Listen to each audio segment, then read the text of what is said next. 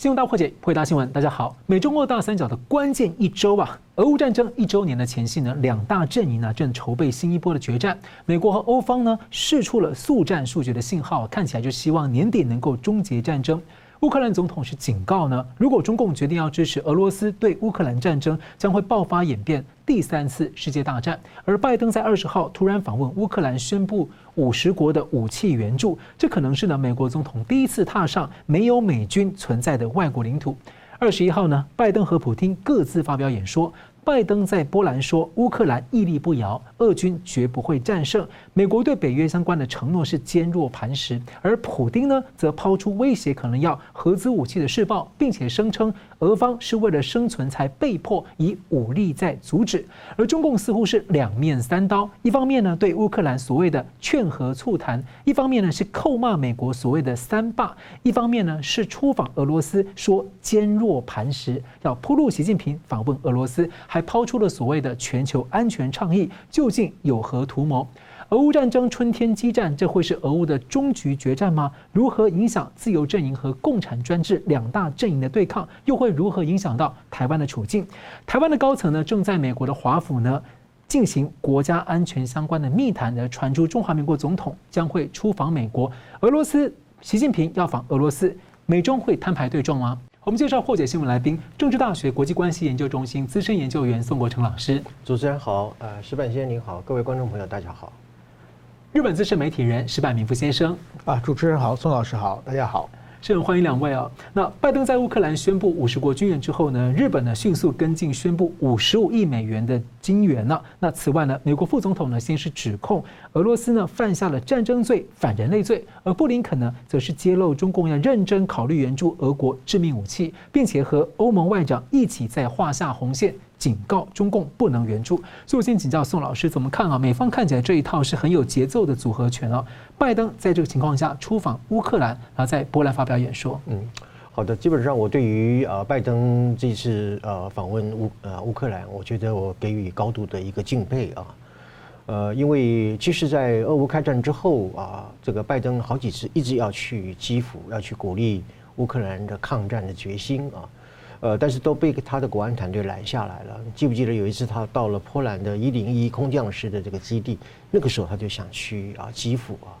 那么这个时候呢，呃，他又说他要去基辅，而且他国安团队依依然是强力的反对，但是他还是坚持在这个俄乌战争一周年的前夕到了基辅啊。当然，他主要的目的呢，就是要鼓舞乌克兰的士气啊。呃，因为保卫家园是人类最高尚的一个道德情操啊。啊，所以乌克兰本身的英勇的精神确实是应该得到肯定啊，啊，同时他也亲自宣布了对啊乌克兰的各种支援啊，呃，其中还包括很重要的就是长城飞弹，还有 F 十六战机，那么这两个东西是可以提供给乌克兰对啊俄罗斯本土进行攻击的啊，这也显示就是说是啊拜登在某某种程度上来讲，他可能会放宽放宽了这个过去对于啊乌克兰的一些战略的限制啊，呃。同时，他也呼吁，就是说，现有的呃这些北约的国家啊，能够呃赶快从这个所谓乌克兰疲劳里面苏醒过来啊，啊，赶快实现已经对啊乌克兰所做的各方面支援的承诺啊，呃，日本很快就反应啊回应了啊，而且一口气就给了五十五亿美金的一个支援啊，呃，所以呃两个，一个就是鼓舞士气啊，一个就是啊继续的支援乌克兰啊。呃，当然这里头还有非常重要的含义，就是说他也可能告诉啊泽伦斯基啊，这个俄乌战争可能短时间是不会结束的，还会继续的打下去。所以当然我希望呢继续支持你啊。呃，当然了，满一周年啊，一周年是一个时间上的整数啊。我想全世界爱好民主和平的一些人民都希望说这场战争能够赶快结束啊。呃，可是看起来这个战争可能说不定还要再打一年也不一定啊啊，因为。呃，这个乌克兰并没有任何投降的迹象，而普京也正一直在征兵嘛，啊，呃，所以就说我们从呃国际政治理论上来讲，就是一场战争之所以能够结束啊，基本上必须具备三个条件。第一个就是说有一方战胜，有一方战败了啊，那么这个战争就结束了。那么第二个呢，就是什么呢？第二个就是说所谓的战争疲劳了啊。呃，我们在这个力学原理里面有一个叫做 entropy 啊，那么中文念成熵，意思就是说，一个在运动中的能量，在时间的序列当中里面，它的能量是处于一种递减的一个情况啊。所以你战打了越久，那么你兵员的伤亡啊就会越多啊，那么武器的消耗也会越多啊。所以呃，所以打到最后的关头的时候，你看，比如说二战的时候，你会发觉说，越年轻的这个小朋友上战场的时候，乃至于就是说先进的武器打完了，把库存的武器也拿出来打，通常这个战争就快结束了啊。呃，所以呃，这个战争就是，除非双方都已经打得疲累了啊，叫战争疲劳，呃，才有可能握手言和，这是第二个因素。第三个因素呢，叫做第三方的调停啊啊，这个第三方的调停本身，当然它必须要两个条件，第一个就是你必须是一个。呃，公正的第三方，然后你提出来这个政策呢，可以让交战的双方都能够相对的满意啊。呃，所以这个一个场战争要结束，至少要具备这三个条件。可是看起来这三个条件目前都不具备啊，所以俄乌战争有可能继续打下去的一个原因啊。呃，我想任何一个希望能够尽早结束俄乌战争的人，就一定会去加码啊，会去这个啊升级这场战争啊，无论这个加码是来自于。啊，西方这一方，或者是啊啊中俄的那一方啊，呃，所以加码的情况之下的话，呃，特别是在呃即将面临的春季战争，俄乌战争会打得特别的惨烈啊，呃，我把它称之为所谓的俄乌战争的二点零版啊，就是所谓的升级版啊。为为什么我称它称之为升级版呢？啊，就是说第一个啊，呃，从俄乌乌克兰这一方面来说啊，呃，乌克兰，我们我们讲说这个俄乌战争第一版啊，还有所谓的外交的斡旋或者谈判的可能。你看那段时间呢，法国呀，或者是土耳其啊等等，都希望能够斡旋俄乌战争。到了乌呃，到了第二版的时候呢，已经没有这种可能了，因为从乌克兰角度来讲，我原本一个美丽的家园，这么多温馨的家庭，被你俄罗斯打成这个断垣残壁，你现在怎么可能叫我说通过一张和平的协议，我就让你俄军凯旋回归啊？不可能的事情啊！呃，更何况二零零八年这个俄罗斯啊，这个侵略了这个。啊，乔治亚啊，然后也这个啊并吞了这个格鲁吉亚啊，二零一四年并吞了克里米亚，甚至撕毁了所谓的明斯克协定啊。呃，我想泽伦斯基呃绝对不会是朱立伦啊。为什么？因为这些侵犯这个乌克兰的这些欺骗乌克兰的这一些所谓的谈判和平协议本身，呃，让这个乌克兰受了很大的一个吃亏啊。呃，所以就是说，今天我认为乌克兰就是已经坚定的，就是说。一定会把所有入侵到我乌克兰的俄军呢歼灭于我的国境之内，他才会怎么消这场战争的仇恨的啊！这是从乌克兰角度来看。如果从普京这个角度来看的话，普京是绝对不会承认失败的啊！呃，因为战败意味着是他个人全部的生命，包括他的政治生命的结束。呃，所以因此你看他现在还在动员，还在征兵啊。呃，而且他在国情咨文里面，我们待会会谈，他还讲说这个战我们要继续打下去。甚至呢，他可能还坐在那边等待中共对他的支援啊，呃，所以因此就是说，从以上这两个因素来看的话，啊，这个会面临一个所谓的乌克兰的二点零版，俄俄乌战争的这个二点零版啊。呃，那么在这种情况之下呢，我们就说这个，呃，泽伦斯基讲一个非常重要的一句话啊，就是说，如果中共待会我们再谈啊，中共如果支援这个俄罗斯的话，那么这会造成第三次世界大战。其实啊，第三次世界大战，或者我们叫做准第三次世界大战，啊，在去年一年就已经开打了啊。只是，呃，你看主要的强权都已经介入这场战争，无论你是呃这个出售武器或者其他的这个经济的支援等等的，只是说我们把它限缩在一个乌克兰这样一个区域啊，一个区域的一个战场。那么其实从它的规模跟呃参与的这个强权来讲的话，基本上已经到达了一个世界大战的规模。如果中共这个力量再加进去的话，产生一个实质性的中俄联盟的话，那么那真的就会是一个到了第三世界大战的情况啊！所以泽伦斯基才会有这样的一种啊警告啊，呃，所以呃，那么另外我们谈到就是说，呃呃，这个拜登啊，他回到了波兰以后啊，从基辅回到波兰之后，也发发发表了前两天在发前一天在发表一场演讲，他在演讲里面有两个重点，第一个重点就是说是呃。美国对于北约的这个支持啊啊坚若磐石啊，非常的坚定啊，呃，那么另外一方面就是说，呃，他基本上就等于就是他自己承诺，就是说我美国哈绝对不会让俄罗斯去打赢乌克兰，或者是说会让这个乌克兰处于战败的一个结果啊。所以我刚一开始的时候提到，就是我对于拜登这一次的一个表现，我觉得非常敬重的一个原因，是因为我认为他是一个非常坚守承诺的人。他一旦说他要到乌克兰去，到最前线去鼓舞这些士气，他做到了，而且是在一个一周年的关键时刻做到了啊。呃，所以我们总的来讲的话，就是说这场战争啊，呃，可能虽然说一周年了啊，呃，大家都希望这场残酷的战争能够尽快的结束啊，好让这些啊流亡的这些啊乌克兰的人民能够回到他原先的一个家园啊。可是看起来，我们今天这个情况，这个仗可能没有办法立刻的结束啊，甚至可能会面临由春季战争所带来的俄乌战争一个真正一个最惨烈的一个时刻啊。呃，不过我们如果说是相信呃拜登他一再表达出来的啊，对于啊乌克兰的一个支持，对于北约的支持啊，而且最重要的一点就是说他自己本身亲口说出来了啊，几乎等于就是说我美国不会让俄罗斯。吃下这个败仗啊，面临这个啊战败的一个这命运，我觉得这是一个不会让乌克兰啊，不会让乌克兰啊战败的啊，而而且绝对在呃不让这个俄罗斯有呃获胜的一个可能啊，呃，这个是用于他的政治生命和他个人的一种诚信所呃付出来的一种承诺。啊，这个承诺呃会在一未来的时间当中里面获得一个实现啊，也当然啊，这个战争还是会继续的打啊，呃，不过我们当然希望这个战争能够尽快的结束。是这条问题，我请教石板先生，怎么看拜登到这个 乌克兰去？另外呢，《华尔街日报》先前披露内幕说，俄国面临挫败啊，所以北京倾向要推动停火。但是习近平的方式比较特别，他是要打算透过军事援助俄罗斯来达成停火。那不过呢，欧盟的外长就警告中共啊，这会踩过这个欧盟的红线。所以欧盟外长、德国总理都转述王毅告诉他们，中方无意这么做。你觉得他真心的吗？还是就是还是就是真的退回去，还就是耍他？而且因为王毅到俄国时候，又说中俄关系是坚若磐石啊，你怎么看？呃，首先我觉得拜登啊访问这个乌克兰这个事情，我觉得这是一个非常值得关注的事情。就是说，呃，某种意义上，这是美国的历史上总统第一次到了一个没有美军参战的战地去。嗯，那换句话说，就是美军已经完全掌握了情况了。就是其实战场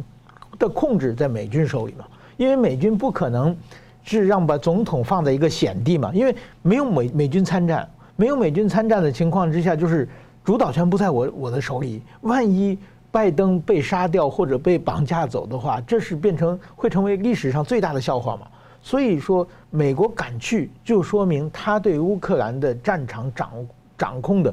完全跟自己参战一样，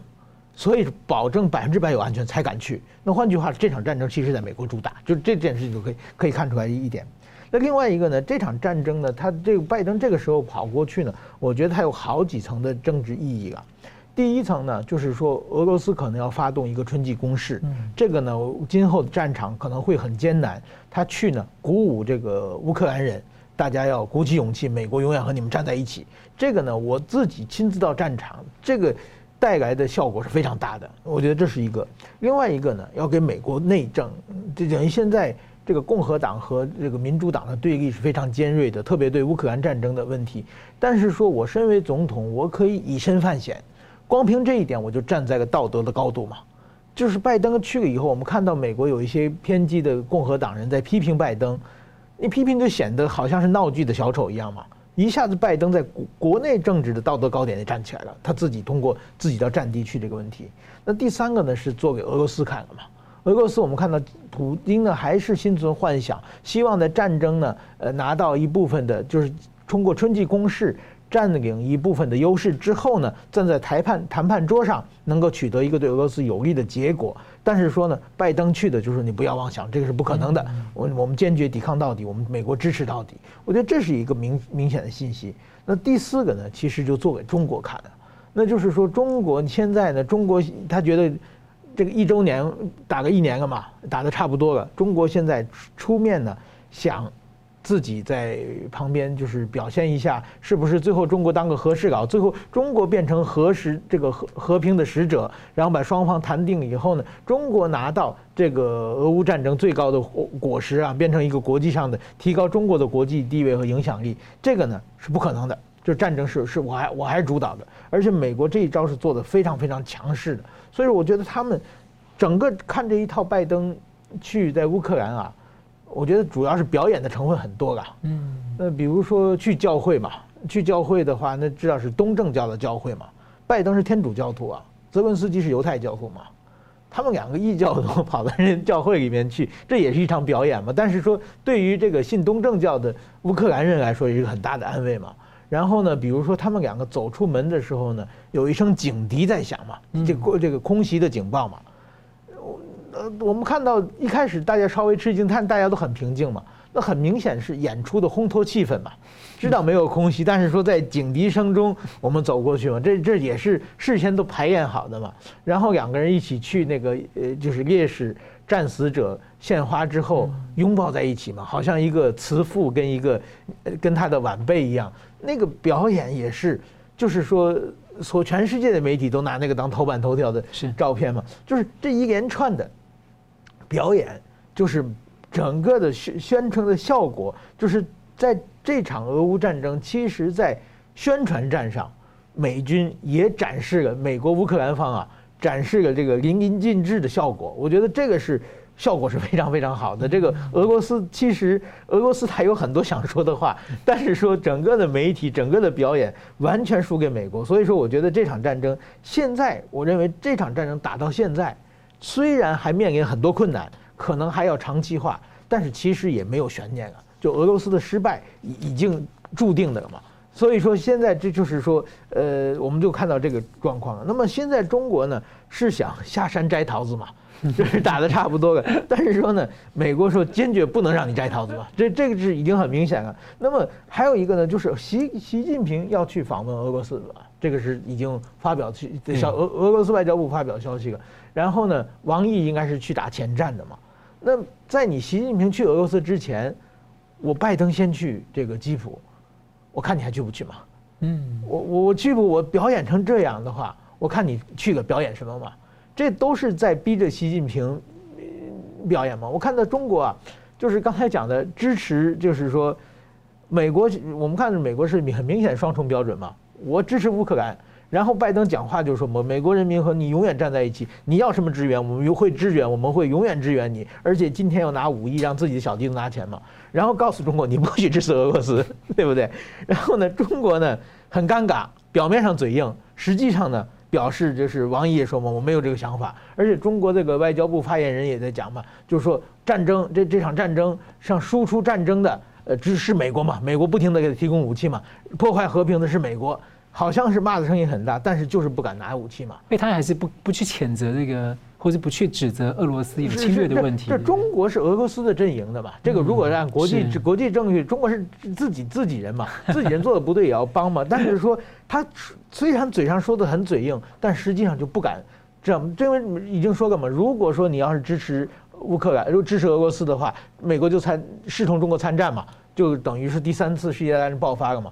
中国被吓得不敢说话了嘛。所以说，虽然嘴硬啊，这个日语有句话叫叫败犬远吠啊，就打 败的狗都跑到很远的地方，然后叫得很大声嘛，这个他不敢过来干嘛。所以说，我觉得这一点就看出来，在这场战争还是拜登访问俄访问乌克兰，就让全世界证明，就是说现在主导这个世界的还是美国。我觉得这一点给大家加了很深的印象。是。我们再休息一下，等下回来看的这个俄乌战呢，会终局决战在什么时候呢？这个习近平要访俄罗斯，而普京呢是威胁可能会核武施暴，而且呢要在可能要在动员几十万人。而另一方面，在这个激战的前夕呢，看起来越多来越来越多的西方国家啊正在筹备拱卫台湾。这国际局势会怎么走呢？我们休息一下，马上回来。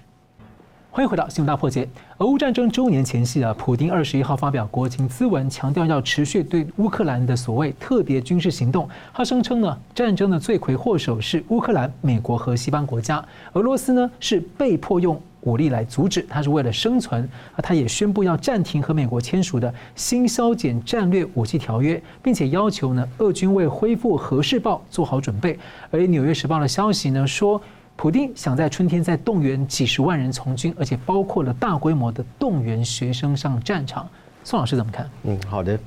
呃，基本上这个普丁的这一篇这个国情咨文呢，我看大概是人类有史以来最荒谬绝论一个说。讲两个小时，啊，讲讲了两个小时啊，就是一个人能够把那个呃全盘是那个谎言的那样的一个戏码能够演这么久啊，确实也是不容易啊。那可能他的演技也不亚于泽伦斯基啊。呃，我认为这是一个国家恐怖主义的一个文件啊，证明的就是这个普京这个政权就是个流氓政权啊，也就是说，这个呃，你侵略人家啊，还讲了说是我为了我的生存而侵略你，这个简直是呃没有办法被接受啊。所以我认为就是说，侵略就是侵略啊。你普京再否认一百遍，他还是个侵略，这是我第一个要强调的啊。那我们就来看看普京在这个国情咨文里面到底说了一些什么。第一个，他说是西方发动了这场战争啊。那我请问你，现在在俄乌战场当呃战场里面，到底是是美军还是俄军在这个战场啊？呃，所以这个你过去讲是什么北约东扩呀等等的，其实你要侵略人家啊，满地都有理由可以找了啊。所以在这种情况之下，就说到底谁发动这场战争啊？居然还有这样子一种从头到尾这样啊这样颠倒的这样一种说法，呃，实在是令人难以难以理解啊。啊，所以这是第一点。那普丁又说，他说俄罗斯才是，那他是为了自己的生存啊，所以呃，他是生为了生存而战啊啊，那么而不是乌克兰为生存而战。那我就觉得，就是说，呃，你很奇怪了。这个俄罗斯其实你本质是为侵略而战，怎么，呃，是呃，你你为了你自己的生存，然后别人就不需要生存嘛？啊，所以以自己的生存的理由来侵略别的国家，然后这也可以说是一种你的呃战争的一个理由，这也是一样是不可思议的事情啊。那么第三个就是说，俄伦他说这个俄罗斯有这个责任啊，来怎么样清算基辅的新纳粹啊？呃，泽伦斯基所领导的乌克兰政府像个新纳粹政权嘛？啊？而且我要特别强调，就是说，你俄罗斯没有任何的资格与权利去怎么样，去对任何人进行什么样清算啊，啊，或者是什么样的一个责任，国际法也没有赋予你这样的一个这样的一个权利啊。所以所谓就是说，俄罗斯有责任要去什么清算基辅的新纳粹啊，这个新纳粹本身呢，呃，其实俄罗斯呃，其实乌克兰本身它不是新纳粹，它是抗纳粹，是抗你的这个普丁的这样的一个侵略的啊的行动啊，造成了一种啊。一种一种民主的一个抵抗啊，所以嗯不存在你俄罗斯有这样的一个责任去清楚别人国国家一个什么样的啊情况或者什么样什么新纳粹主义这样的一种说法啊，呃还有就是说他普丁有讲到他讲说克里姆林宫正在使用武力来阻止战争啊，没有错，西方国家也一样用武力来阻止你的侵略战争啊，所以普京在这个国情咨文当中里面简直是啊从头到尾就是。呃，胡言乱语啊！呃，提到了就是说，西方发动了这场战争啊，然后讲说俄罗斯是为了生存而战，乌克兰不是啊？难道乌克兰是为了什么原因而战呢？啊，呃，这个是非常荒谬的。第三个就是说，俄罗斯有这个责任去清除所谓的新纳粹政权，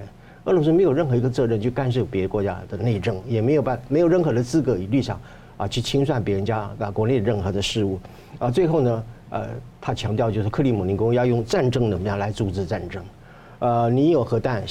北约也有核弹，美国也有核弹啊，啊，所以你说你要重新开启核子试爆啊，啊，甚至说你要退出这个呃 New Star 这样的一个条约的话，呃，我想这个这个你所面临的是最终是你自己所啊带来的一个灾难哈。那么其中有一个非常重要的一个重点，就是我要讲的，就是说，俄罗斯他宣布，普京宣布说他要怎么样暂停参与这个 New START。啊，这样的一个所谓的新核控条约这样的一个组织，一个条约被签订了以后呢，只有遵守或者是背弃啊，没有什么暂停参与这样的一个名词，没有这回事啊。呃，那么其实实际上从过去几年以来，呃，俄罗斯早已经违反了这个 New START 的这样的呃条约，譬如说包括呃，他一直呢怎么样拒绝啊这个这样的一个组织或者是专业人员进行这个他的核啊武器市场的一个呃这个现场本身的一个查核。然后美国也希望能够催促他继续签约啊，或者说对于商讨这个军控的一些具体的措施，他也一概都拒绝啊。呃，所以没有什么暂停参与，你根本就一开始你就违背了这样这个条约啊。呃，所以呃，基本上来讲就是说，呃，他说他要完全退出啊，呃，不完全退出啊，他还继续要呃维持一个所谓核弹头的一个总量的一个限制等等啊。呃，我看你根本不是存在的所谓完全退不退出问题，你根本就是完全毁约啊！从过去的历史来看啊，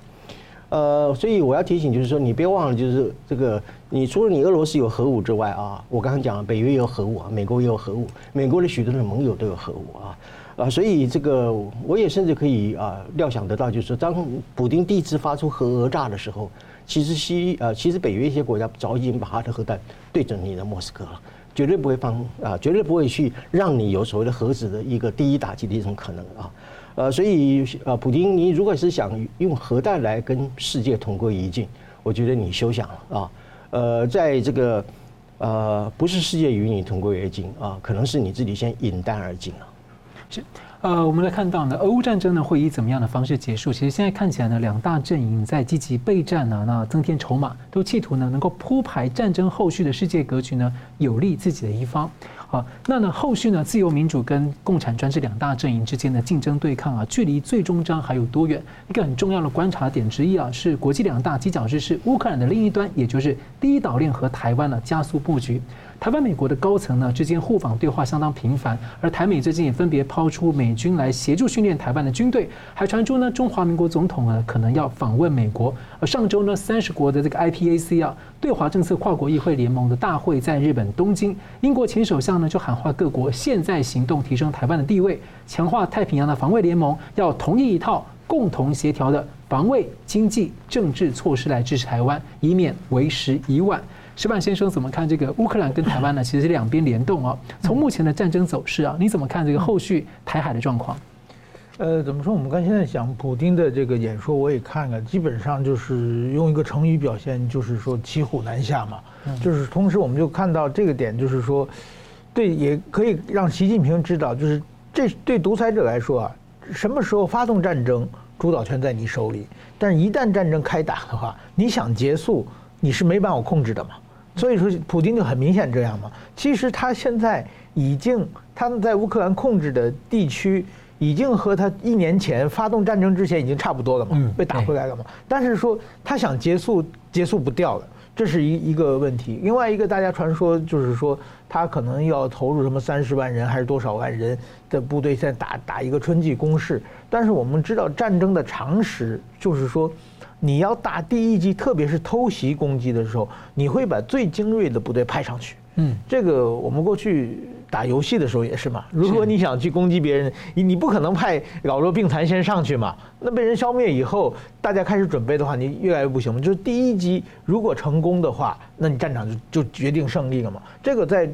其实俄罗斯、中国都是一样，这叫拳头部队嘛，就是像拳头一样嘛。俄罗斯很明显的第一击没有成功，包括他的空降部队。被消灭了嘛，所以说他的拳头部队已经没有了。那么以后他不管投入多少人的话，基本上都是乌合之众。那么现在呢，我们看到美国和欧盟以及全世界对俄罗斯、对这个乌克兰的支持是源源不断的赶来，甚至有一种说法是，美国的兵工厂，包括欧洲那些国家的兵工厂生产的弹药来不及供应嘛，因为乌克兰消耗消耗的太快嘛。那同样的话，战场消耗一定是相互的嘛。那俄罗斯的弹药，他没有那么多人支持他嘛，所以说现在中国又不敢提供嘛，那所以俄罗斯的弹药的状况应该是好的，在该能打的武器，这个飞弹已经打得差不多了嘛。所以说，我觉得这这场战争的时候，现在就是说，国际社会决定什么时候结束战争。那么战争。呃，在这种时候呢，国际社会在想的什么呢？我觉得是，如果普京是呢这个骑虎难下的话呢，我想美国他们考虑的是敲山震虎啊，嗯，就是在警告中国，就是说现在你看到了吗？普京就是这今日的这个普京就是明日的习近平嘛。如果说你想发动台海战争的话，会是同样的结果。那么如果台海战争，我们看到这些所有的现在支持这个俄罗斯的。支持乌克兰的所有的这个西方国家、民主国家，大家会掉头来支持台湾吗？那么就是说，你就不可能输掉嘛。就是我现现在普丁现在泽根斯基，他自己不停的有各种，他表面上一个人挡在前面，但是不停的资源涌进来的话，所以说他的资源是耗不尽的嘛。所以在这种情况，而且现在最认为最艰难的，也就是说有一个神话，就是说。呃，欧俄罗斯控制住资源，如果到冬天，欧洲那些国家会扛不住嘛？但是说我们看到已经开春了嘛，最艰难的冬天已经过去了，那么欧洲帝国已经挺过来了嘛？那么今后大家就知道，就就是对俄罗斯唯一的可以说一个有利的条件已经消失了嘛？所以说，我觉得俄乌战争基本上结果就看到这里。那么现在呢，就是看到就是一个是对俄罗斯来说如何战争体面收场，一个是呢中国以及国际社会各自从这个俄乌战争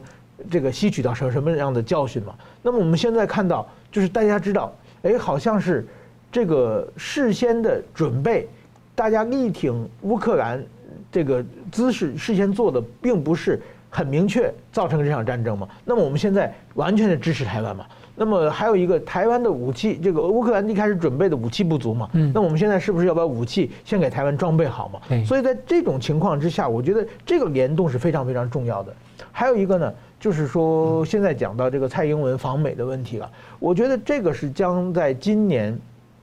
怎么说呢？是会变成一个非常重要的外交的议题了。就很明显，现在的台美双方的接触。呃，怎么说呢？美国成立了台湾旅游旅行法嘛，就是说允许美台之间的高官互访嘛。对。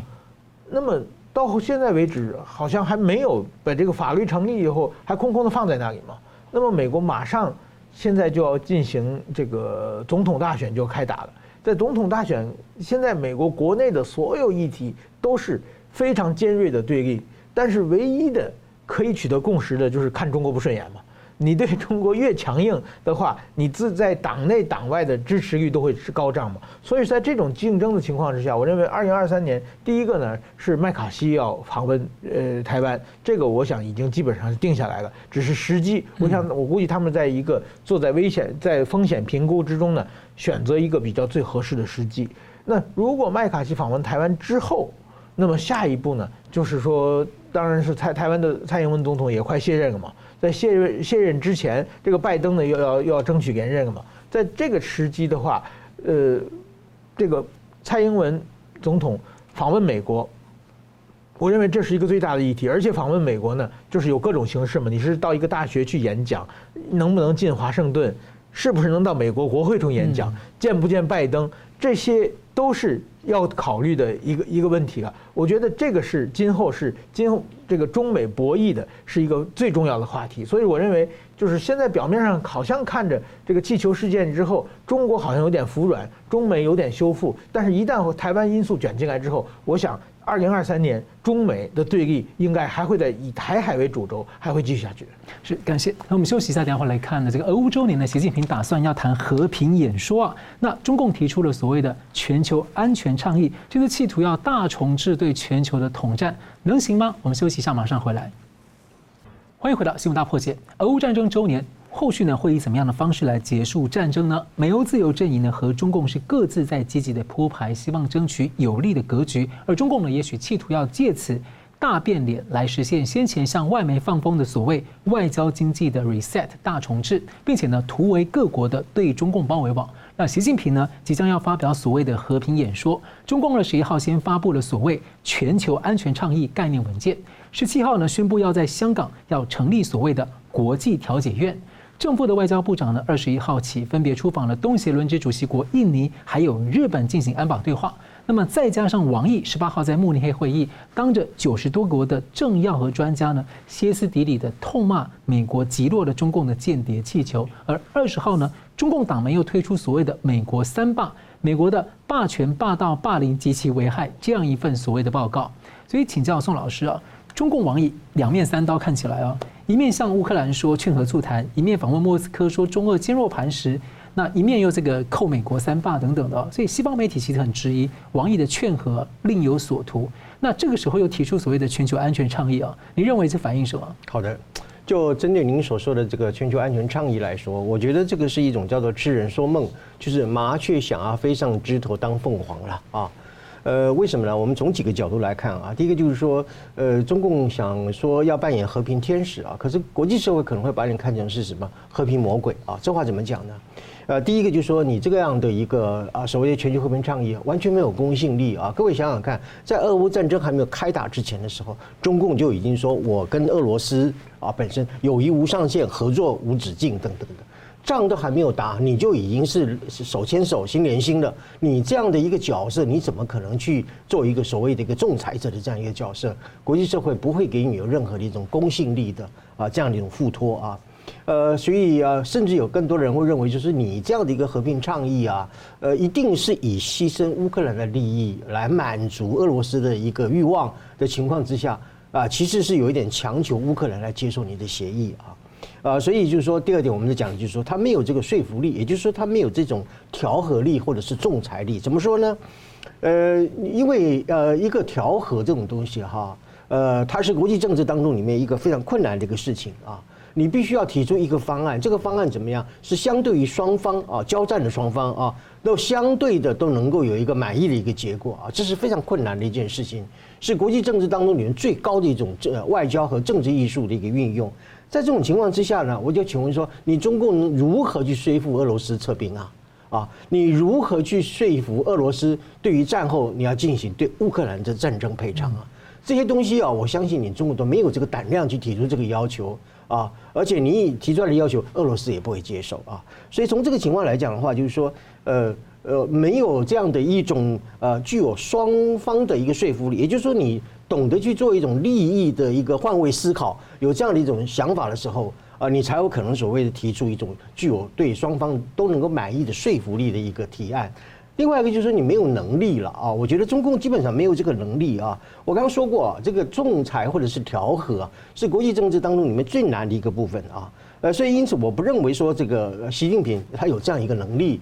呃，来解决所谓的这种复杂的一个国际关系啊。所以我就从三个方面来讲，第一个就是没有公信力，第二个没有说服力，第三个就是没有那样的一个能力啊来做所谓的国际的一种啊全球安全的这样的一个。呃，调和者的角色，这是第一点啊。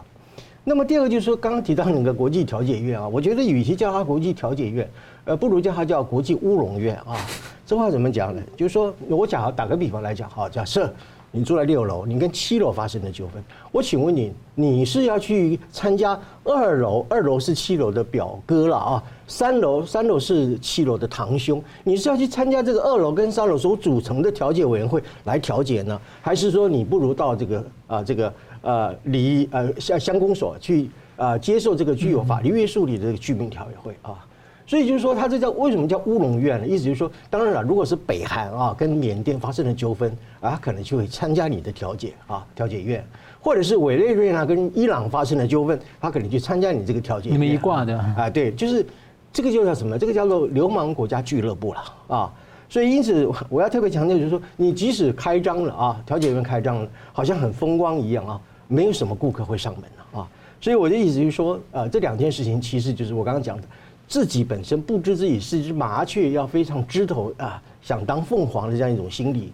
这就是我们严肃的来讲啊，中共现在已经陷入到一种怎么样，叫做自我欺骗的牢笼。就是因为我长期习惯去骗别人，骗久了之后呢，我居然自己相信了我用来骗人的那些谎言，这个叫做自欺的牢笼。中共现在正在处于这种当中，这就是为什么他在很多外交政策当中里面。啊，那么会这样子啊变来变去，然后呃没有办法一致性的原因就是说，因为他用这个 A 片数跟这个 B 片数，有时候是在不同场合来运用，就我到底自己有时候要相信这个 A 片数还是 B 片数，自己都搞不清楚。他们的大使在不同国家的大使经常被问到那个不知道怎么回答，对，对，完全是这个意思啊。呃，所以当然不过我们要野心的来看啊，这个所谓的这个全球安全倡议的提出，还有这个国际这个乌龙院啊，对不起，是国际这个调解院的这样的一种想法。反映了就是说什么东西？反映了中共一个非常巨大的野心。为什么？过去呢啊，中共是一直认为现有的国际体系体系呢，也就是说以规则为基础的这个国际体系，其实就是美国的秩序啊。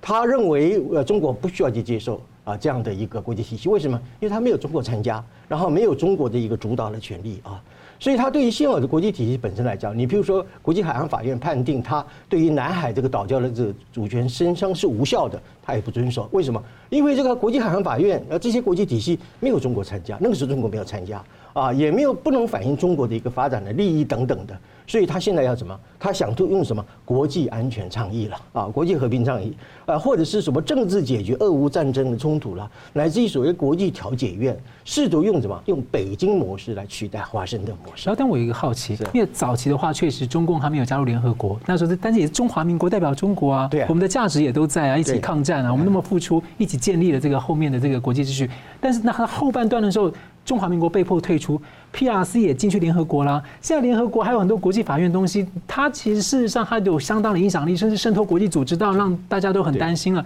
所以他怎么又可以就是说，那我要再另外搞一套呢？对，所以就是说，我就讲个笑话好了，就是说有一个孩子啊，嗯有个孩子呢，他不承认说，呃，对他的爸爸妈妈说，我不承认我是你的孩子，为什么？因为当初呢，你们两个人结婚的时候没经过我同意啊。呃，就所以说，就是符合您刚刚的意思，就是说，凡是中共正见证以前所有的东西啊，呃，嗯，因因为他还还没有出生嘛啊，所以他就完全不不承认他还没有出生之前所有的国际体系啊。呃，这个就是我们所讲的，就是说一种叫做国际乌龙的一个一个一个情况啊。呃，不过我们要注意这个野心哈，中共他是确实是相信自己欺骗别人的谎言的，嗯啊，所以就是说他是真真实实的是说想用这种所谓的全球安全倡议，还有这个国际调解院，他是要去取代现有的啊国际组织跟国际体系，要重新建构一个以中国为主导的、符合中国的利益和顺应整个中国向前发展的这种国际体系。他也就是说要推翻联合国，要推翻 IMF，要推翻世界银行。推翻以美元为外汇结算体制的美元霸权等等等等这些系列，要用他的这个中国模式，他的北京模式来取代现有的国际体制啊。所以虽然说我们会觉得说，呃，全球安全倡议没有公信力，没有说服力，也实际上也根本提不出有效的一个仲裁的方案啊。虽然我们把它这个国际仲裁院啊，把它说成是怎么样，说成是一种啊国际乌龙院等等的啊，调解院说的乌龙院，原因就是因为是说。不只是一个玩笑，它其实是用某种形式透露了中共背后的一个野心，就是他要用这些组织和机制来取代现有的国际体系，来实现他的中国统治的这样一个新的国际秩序。好，接着我想请教石板先生，你怎么看中共这一套组合拳路？一面很像让我们想到苏联共产党当年啊，在冷战中高喊的所谓和平，扩大对全球的统战跟扩张；那另一面呢，这会逼临美中之间这种斗而不破、伺机摊牌决战吗？嗯，我觉得现在习近平他要用这种和平全球倡议，如果说在一年之前。俄乌战争刚刚爆发的时候，那个时候全世界还陷入一片混乱的时候，这个战局还不明朗的时候，如果中国那个时候他出来调停，我觉得可能在国际社会上大家还可以认真的听一下。现在大家通过艰苦的抗争，基本上战争都有个结果的情况之下，中国呢，你现在出来，而且很明显在这个拉架子拉偏手嘛，在站在俄罗斯这方，这个是全世界基本上大家是不能认同的嘛。那么就包括这一次。王毅到了这个怎么说呢？慕尼黑会议，嗯，其实他带的任务就是说说服各国嘛，大家中国提出一个和平方案嘛，就有有传说说王中国提出的和平方案呢，就是说乌克兰版的一国两制啊，就是说把那个那几个独立的国家，是，然后包括克里米亚，你们把这个这些啊，就是说还是属于乌克兰的领土，嗯，但是说呢高度自治。这个俄俄国有讲俄语的人可以自由来往，俄国对他有一定影响力，是这用这种方式，就是中国现在因为中国很在乎这个领土完整这个话嘛，所以领土完整他要遵守，但是说呢，实际上是停战协议，但是说呢，呃，表面上是这个是还属于乌这个呃乌克兰，但是实际上是俄国操或者实际上独立状态，应该就是我传说中我听说中国是拿了这么一个方案去，但是很明显。你如果说刚刚战争刚刚开始的时候，你拿这个方案，也许会有人听嘛。已经付出了这么大的代价，全世界支持这么多的，拿了这么多钱出来支持乌克兰的时候，你现在再拿着我们倒都快赢了，你让我们收手，那 几乎回到原点一样。对对对，所以说这一点呢，我觉得这个是是没有人可以可以理会的。所以很明显，中国是误判了形势了。我觉得现在中国很多的，就是说，呃，怎么说呢？包括这次气球事件也是啊。就是中国的国内的这种大外宣、大内宣啊，骗到了他自己。他以为自己讲的很有道理，做事很有道理。但是我们看到，包括习近平他讲这个和平的概念，你说和平，觉得大家觉得是在讲讲笑话嘛？因为现在全世界认为现在的国际秩序的破坏者，就是说四个嘛，一个是中国，一个是俄罗斯，一个是伊朗，一个是北韩嘛。你们几就几个都是你们在搞事情嘛？让共中国天天派共机绕台嘛，制造紧张空气嘛。去年八月份做了那么大规模的军事演习，把中国的飞弹还调到日本的这个专属经济区里。在这种国家，你现在突然讲和平，这个大家觉得有有有有点很可笑嘛。所以说，我觉得现在中国，特别是习近平，这个呃第三期进入第三期以来，我觉得他的外交有点像无头苍蝇一样，在撞来撞去啊。比如说，他跟俄罗斯提出的，就是说这次有提到坚若磐石嘛，但是说前不久秦刚打电话给这个俄罗斯的外长，就讲到我们双方既不是这个既不对是对抗，也不是也不同盟嘛，然后互相不针对第三国嘛，这基本上属于划清界划清界限，这都是那个男女离婚的时候说的话嘛，对不对？我们不做夫妻，也不能当敌人嘛。今后有互相有事情，互相祝福嘛，都是这这种话。他把这话都说出来，然后现在再说坚若磐石，我觉得俄罗斯可能也觉得很困惑嘛。你到底想的什么嘛？所以说，我觉得现在就是说忽软忽硬，这个这是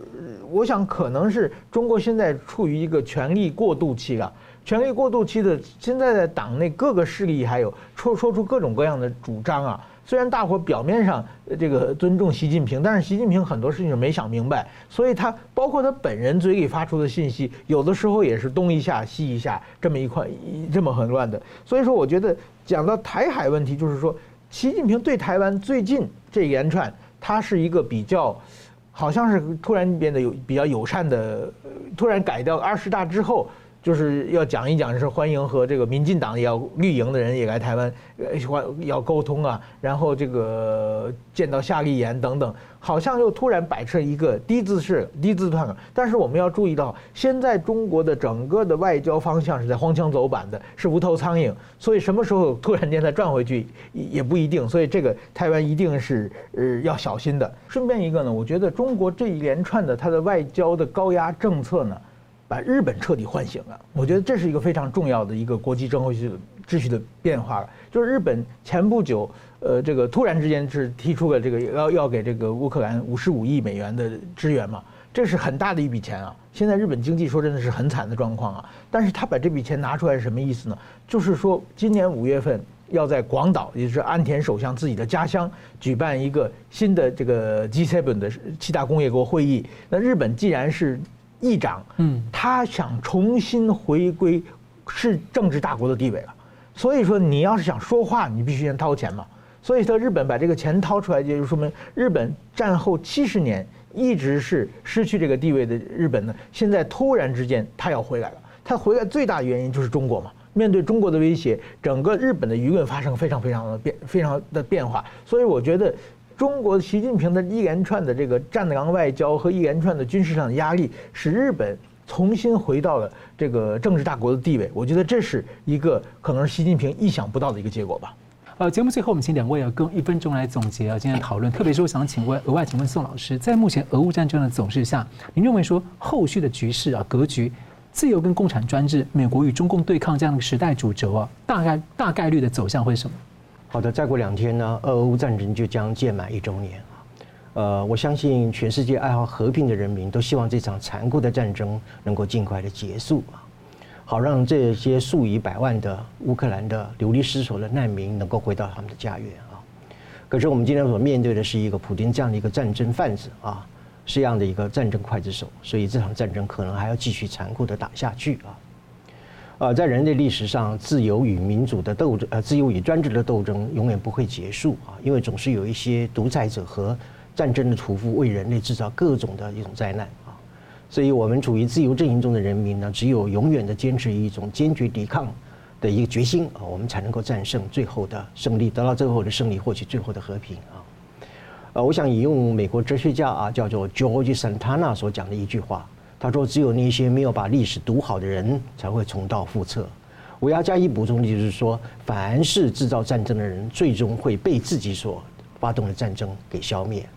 所以，我们当然希望俄乌战争能够尽快的结束啊！但是，同时我们也可以耐心的等待这些为人类制造灾难的战争的屠夫，将会在自由的炮火之下魂归西天，步上黄泉。是石板先生啊，我现在。我觉得啊，这个俄乌战争呢，今现在呢，已经进入这个战后的，呃，重一个是秩序重建期，后马上可能进入一个，呃，战后的就是复兴期的一个状态。我觉得这个时候呢，作为台湾的来说呢，应该更显示出自己的台湾的对国际社会的贡献。呃，前不久呢，这个土耳其的地震，台湾的救援队在国际上受到了很大的这个欢迎和显示了台湾存在感。那么我觉得。这次乌克兰的重建，台湾呢也不能缺席。只有在这种时候呢，把台湾自己的就是存在感，而且呢，就是全世界是一体的嘛。台湾是坚定的站在这个自由民主阵营的，这个要表现。我想，这个乌俄乌战争之后呢，国际秩序要进行一个重组，在这个时候呢，台湾其实对台湾是一个非常非常有利的呃地位。这个时候呢，我就我想台湾的整体全体的社会应该呢共同支持，现在把台带着台湾呢一起走入国际社会。是。感谢我们非常感谢两位来宾精辟的分析，感谢观众朋友的参与，也持续邀请大家呢尽快来加入个新平台“干净世界”来订阅“新闻大破解”的频道。我们每周三五再见。如果您喜欢我们的节目呢，请留言、按赞、订阅、分享，并开启小铃铛。那么感谢各位呢长期对我们的支持，“新闻大破解”团队呢将持续为您制作更优质的节目。